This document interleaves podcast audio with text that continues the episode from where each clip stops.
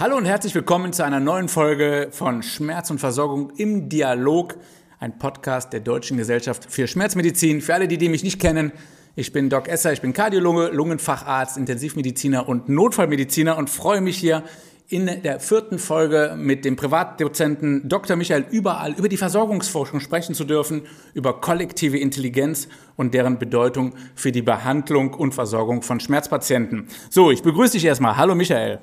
Hallo Heidi, grüß dich. Guten Tag, wie man so schön sagt bei uns.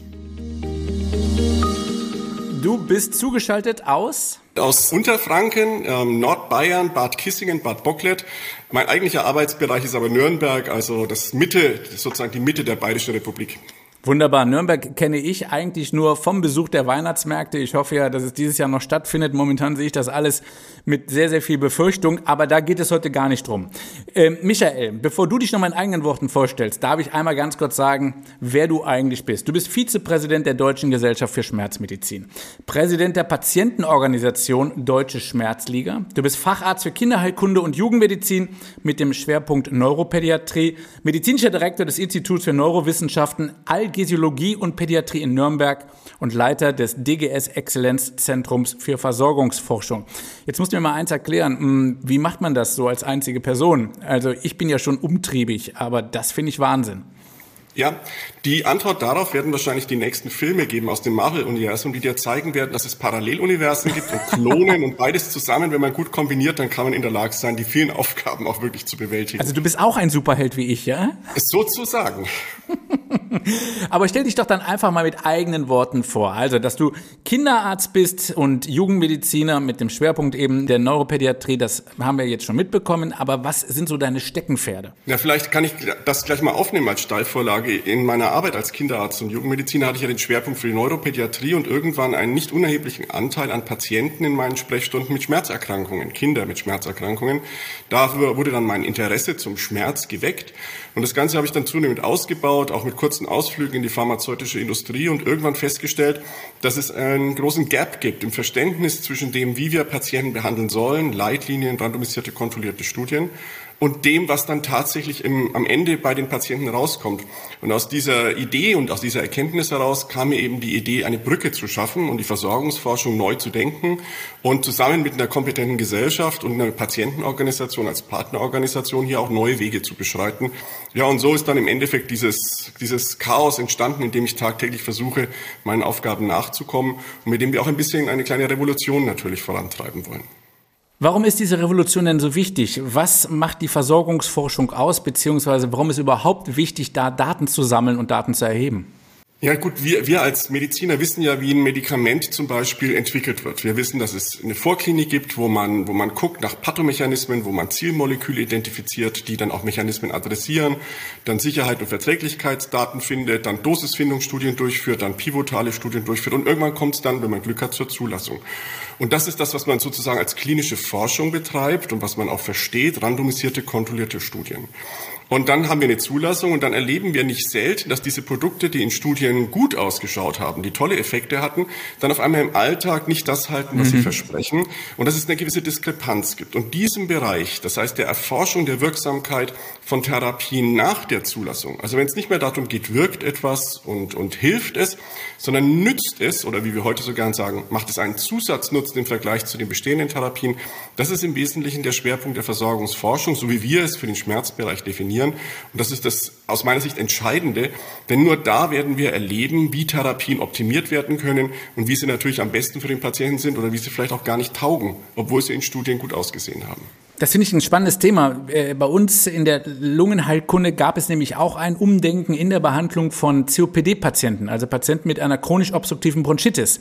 Die wurden ja früher in Stadien eingeteilt und diese Stadien waren klinische Parameter. Das heißt, wie häufig haben die exazerbiert und wie schlecht ist die Lunge gewesen in der Lungenfunktion.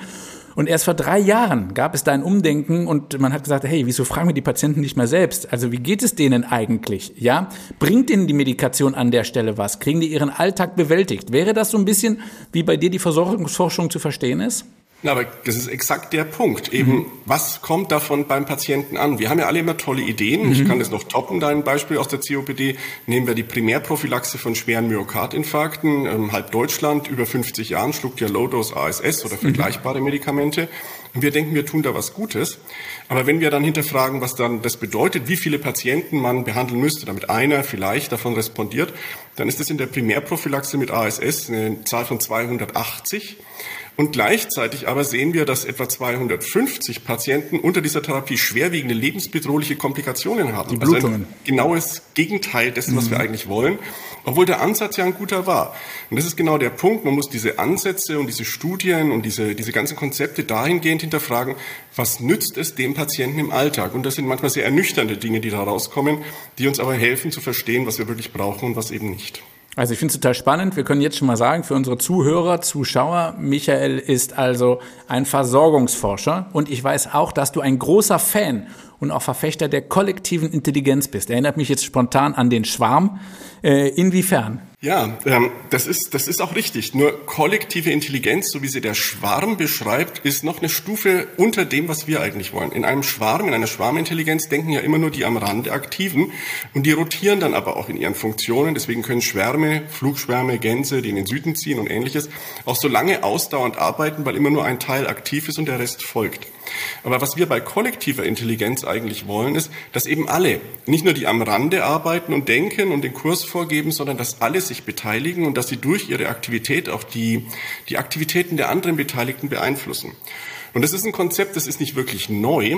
Ähm, mein, mein Favorite, um zu verstehen, was kollektive Intelligenz ausgeht, ist ein uraltes Experiment, Ende oder Anfang des 20. Jahrhunderts, 1906, durchgeführt in, in Südengland auf einer Viehausstellung mhm. wo ein britischer Mathematiker eigentlich genau das Gegenteil von dem beweisen wollte, was wir heute wissen, was funktioniert. Er wollte nämlich die kollektive Dummheit von Massen nachweisen.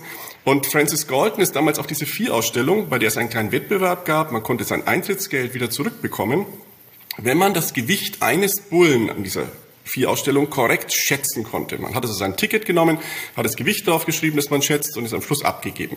Und Golden hat gesagt, hey, da mache ich jetzt eine Analyse. Und er hat es in Nature damals auch publiziert. Also man sieht, womit man damals noch Publikationen in Nature zurechtbekommen hat. Sensationell. Und hat gesagt, super, ich glaube, dass nur die Experten das können, also die Metzger und die Profis der Viehzüchter. Und er hat dann die Analyse gemacht und festgestellt, oh dumm, kein einziger seiner Experten hat das Schlachtgewicht, um das ging es nämlich exakt geschätzt, aber wenn er alle Werte, die er von diesen Eintrittstickets genommen hat, in eine, normale, in eine Verteilung gesteckt hat, dann war exakt der Median dieser Verteilung, also 50 Prozent drüber und drunter, war das Schlachtgewicht dieses Ochsen mit einem Fehlerbereich von einem britischen Pfund. Und keine einzelne Schätzung war näher dran als diese Kollektivschätzung. Und das war sozusagen ein Beispiel für ihn zu merken, hey, das Kollektiv kann unter bestimmten Dingen durchaus intelligent sein und vor allem intelligenter als der Intelligenteste darunter.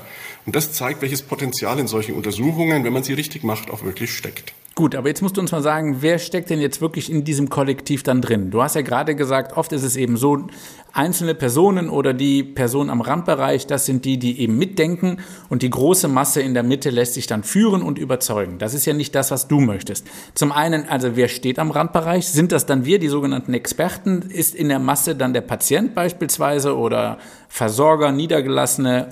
Ähm, und wie sollen die sich jetzt einschalten? Weil ich könnte mir jetzt auch vorstellen an dieser Stelle, dass einige Kolleginnen und Kollegen sagen, oh nee, bitte, ey, dann redet der Patient mir noch mehr rein und zeigt noch mehr Autonomie und möchte noch mehr googeln. Ja, das ist genau der Punkt. Man, man muss hier, glaube ich, aufpassen, dass man nicht doch die künstliche Dummheit mit an Bord nimmt. Das heißt, die Rahmenbedingungen, um so etwas wirklich auszunutzen, müssen funktionieren.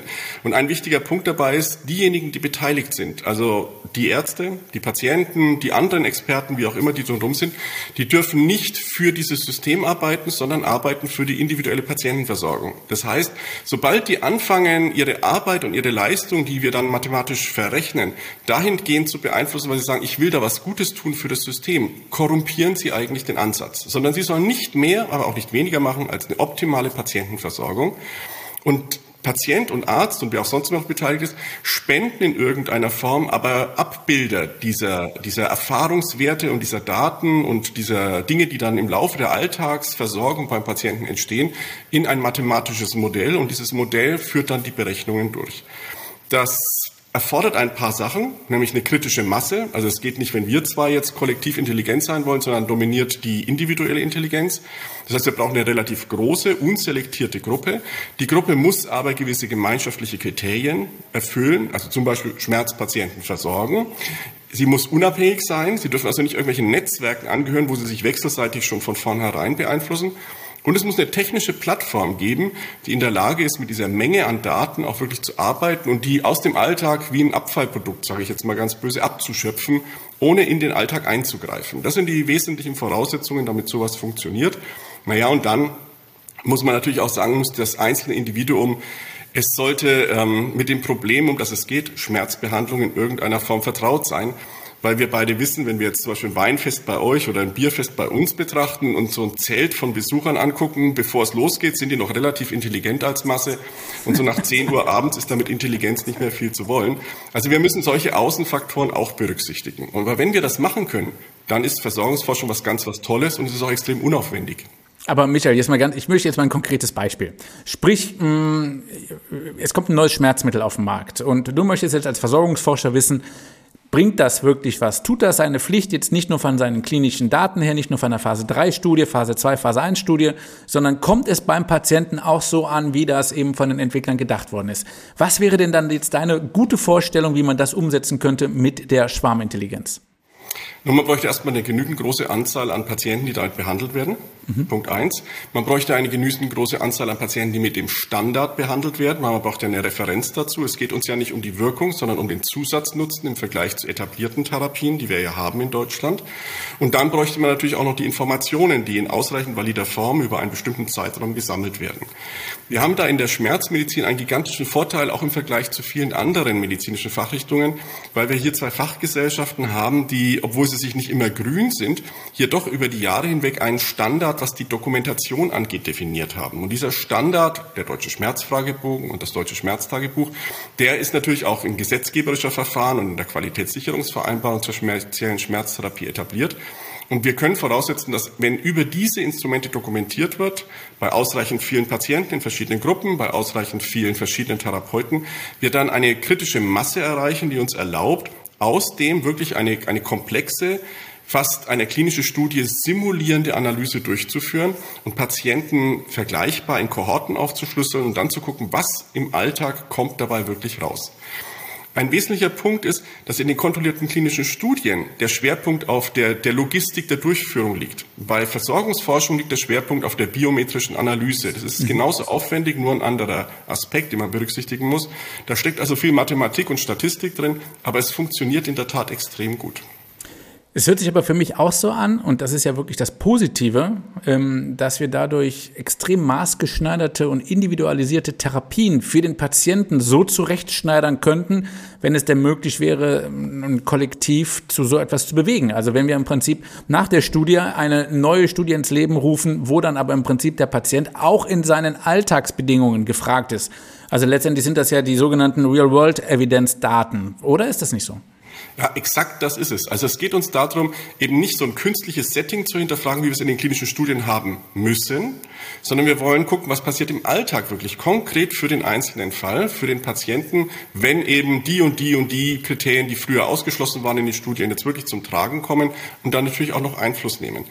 Und natürlich ist es eine, eine ganz besondere Form der Forschung, die aber nicht die andere Forschung ersetzt, sondern ganz Gegenteil, man könnte es wie mit einer Medaille vergleichen, beide Seiten der Medaille adressiert. Wir brauchen die randomisierten klinischen Studien, wir brauchen unbedingt die Zulassungsfragen, aber was dann im Alltag passiert, können wir mit solchen Versorgungsforschungsmodellen wirklich gut darstellen und auch entsprechend analysieren.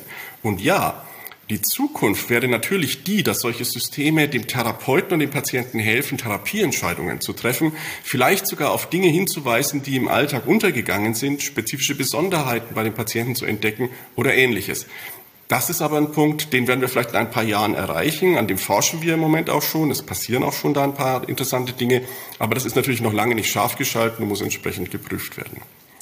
Kannst du uns mal konkrete Beispiele nennen, die bereits in Deutschland vielleicht auch mit dir schon umgesetzt worden sind hinsichtlich dieser Real Daten Evidence?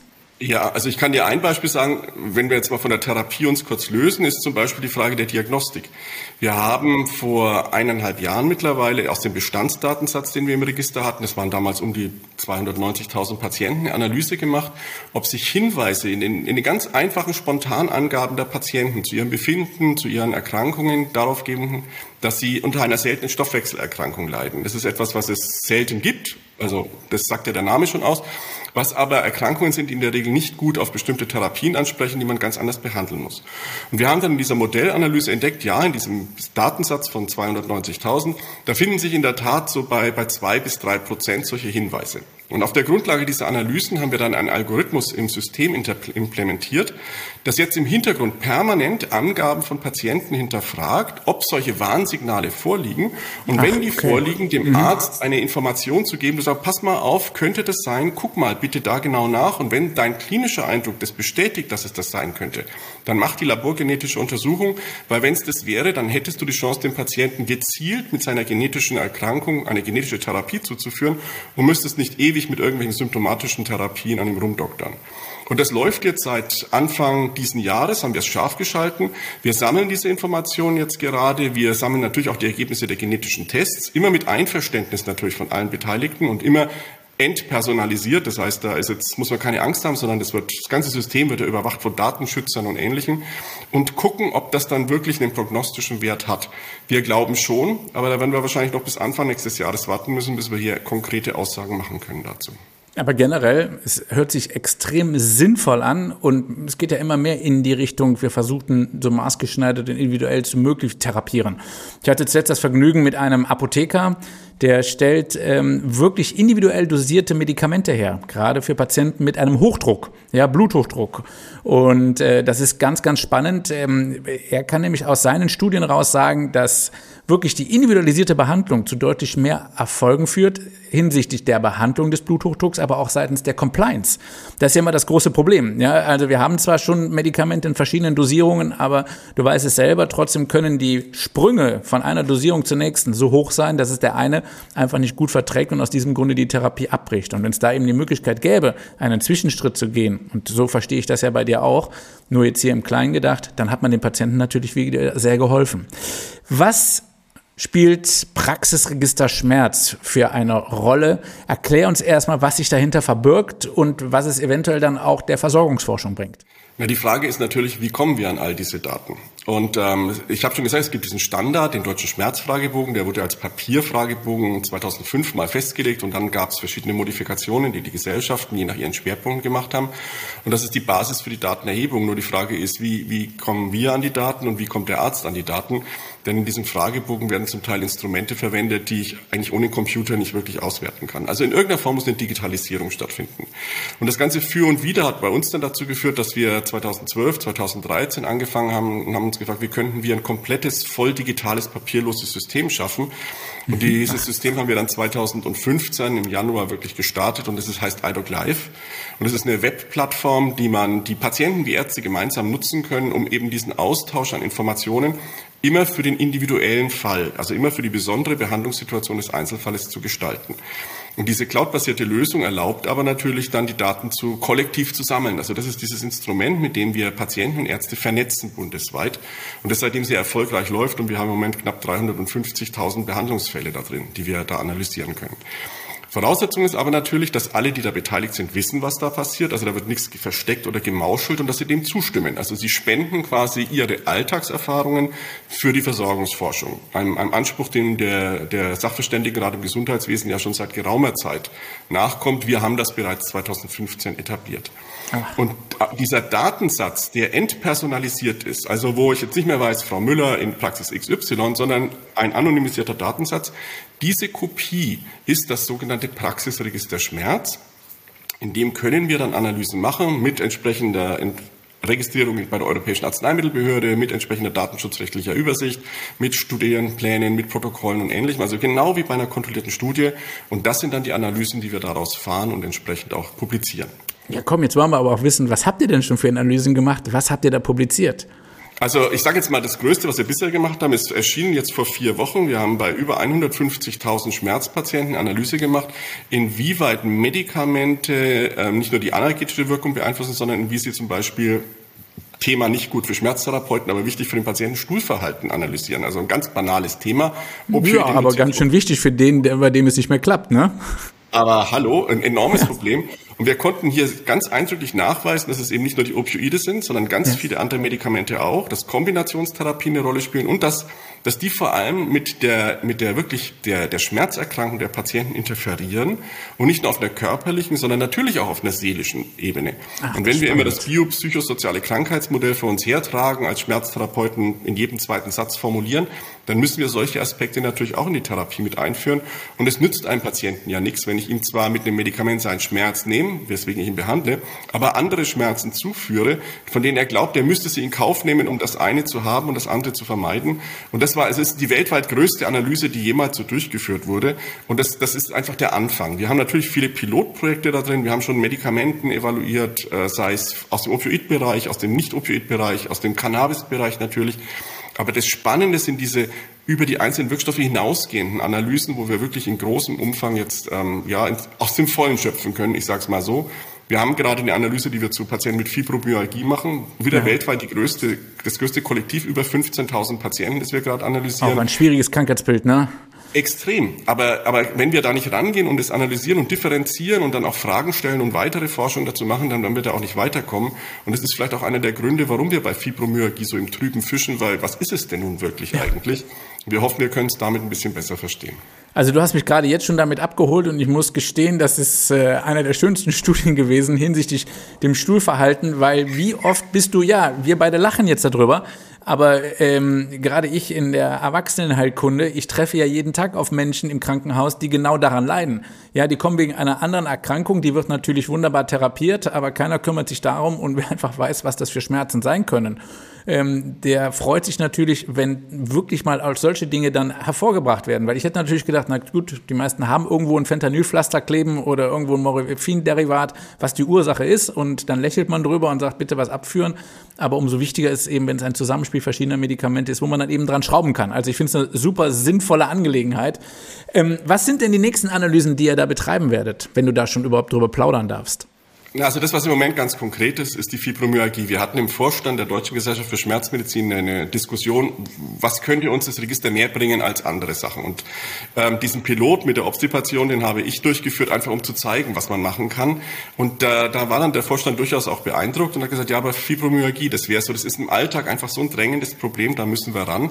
Dafür gibt es dann auch keinen Sponsor natürlich in keinster Weise, sondern das sind Dinge, die müssen ja wirklich im Alltag so realisiert werden und die DGS als Gesellschaft muss da entsprechend auch ein bisschen gerade stehen dafür, für diese Aktivitäten. Aber das war ein wichtiger Punkt. Und ähm, ich kann jetzt schon eine Aussage machen, Fibromyalgie assoziierst du und ich und viele andere ja auch immer mit einem bestimmten Patientenbild. Also ich sage jetzt mal, es ist eher weiblich, es ist eher so im mittleren Altersspektrumbereich. Aber wir stellen fest, dass wir fast 4000 Patienten haben, die über 65 Jahre sind mit Fibromyalgie. Okay. Und die Frage ist, was passiert bei denen mit all den anderen? Wir haben auch einen erklecklichen Anteil von unter 30-Jährigen. Also was sind das für Menschen? Wie, wie differenzieren die? Und natürlich geht es dann auch um so Fragen, wie unterscheiden sich die, die schon mal das Label bekommen haben, wo also irgendein Arzt mal gesagt hat, naja, ist Fibromyalgie von denen, bei denen dieses Label nie im Raum stand. Es gibt ja mittlerweile durchaus definierte Kriterien, die Fibromyalgie nicht als Ausschlussdiagnose, sondern positiv besetzt formulieren. Die sind relativ neu, die haben wir natürlich angewandt, um diesen Datensatz zu evaluieren, die Patienten herauszubekommen.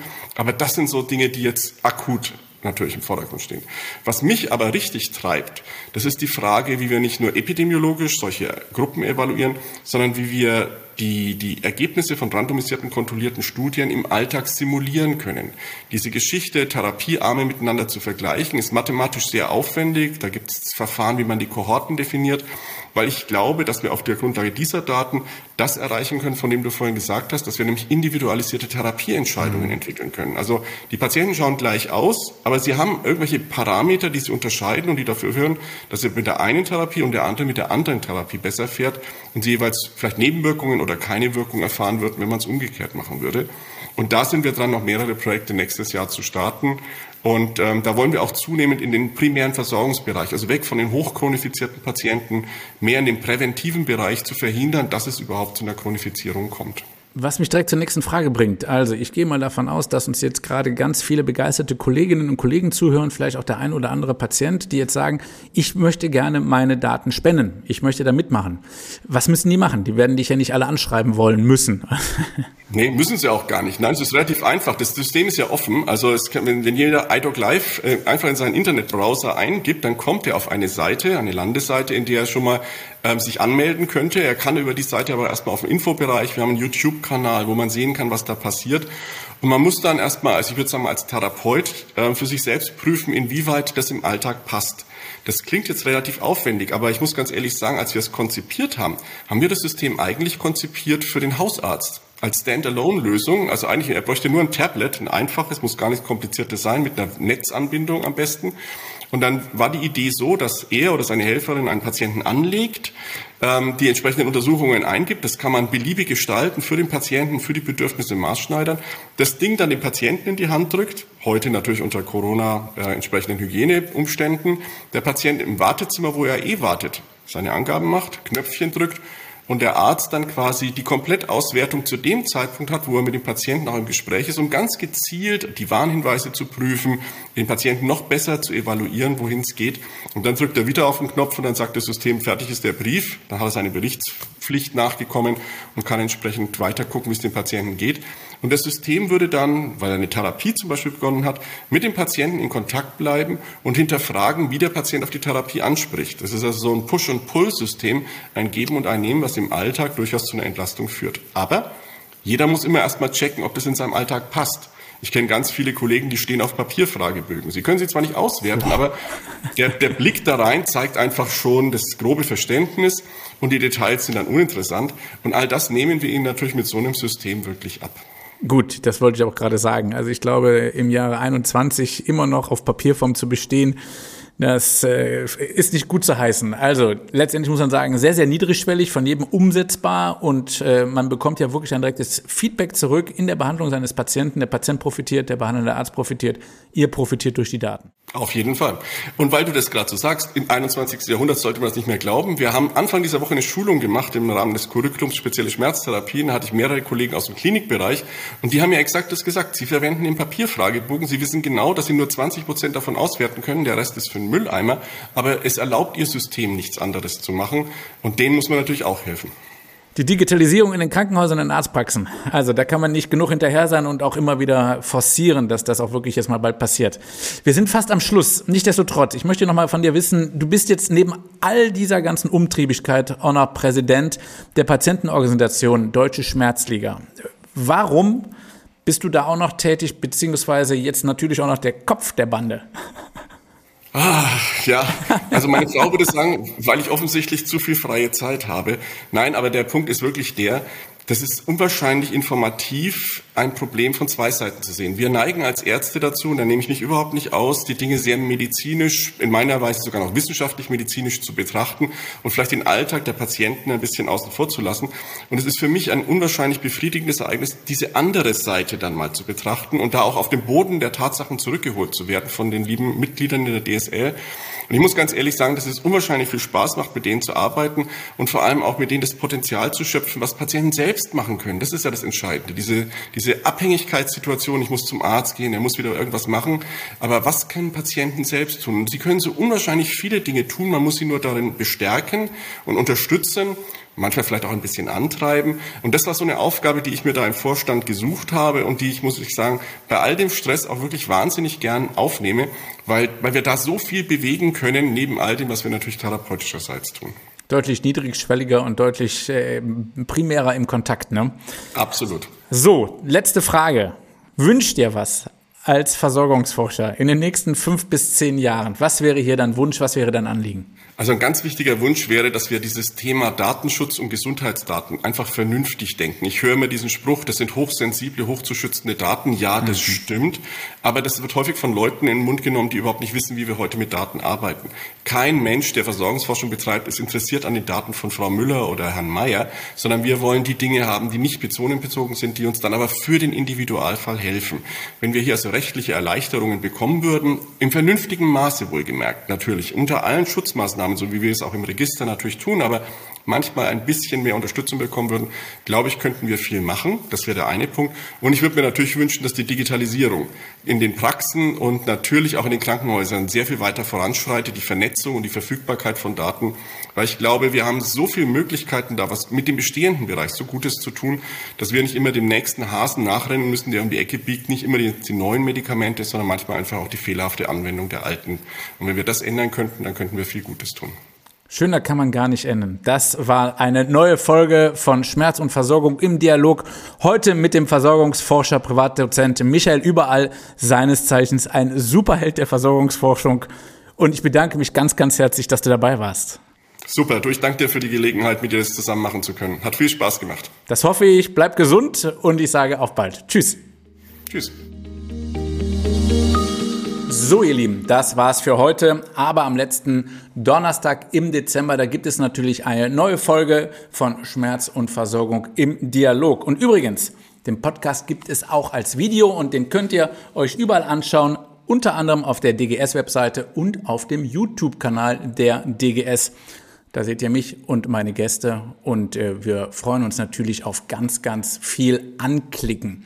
So, in der nächsten Folge geht es übrigens um Kopfschmerzen und Migräne und als Gast habe ich einen guten Kumpel und DGS-Vizepräsident, nämlich Dr. Michael Küster, der kennt sich absolut gut aus in der Therapie dieses Krankheitsbildes. Es sind nicht nur die Frauen, sondern auch ein nicht unerheblicher Anteil an Männern, die an Kopfschmerz und Migräne leiden. Also ein wichtiges Thema, darüber müssen wir reden. Apropos reden, ich möchte mit euch reden, ich möchte mit euch in Kontakt treten. Dementsprechend haben wir für euch eine WhatsApp-Nummer eingerichtet. Unter 0151 28102635 könnt ihr uns schreiben oder auch eine Nachricht drauf sprechen. Wer es oldschool mag, der schreibt uns eine E-Mail an info-podcast at dgschmerzmedizin.de. Also ich würde mich freuen, wenn wir in den Austausch treten. Bleibt mir in den schwierigen Zeiten gesund und gewogen. Euer Doc Esser. Tschüss.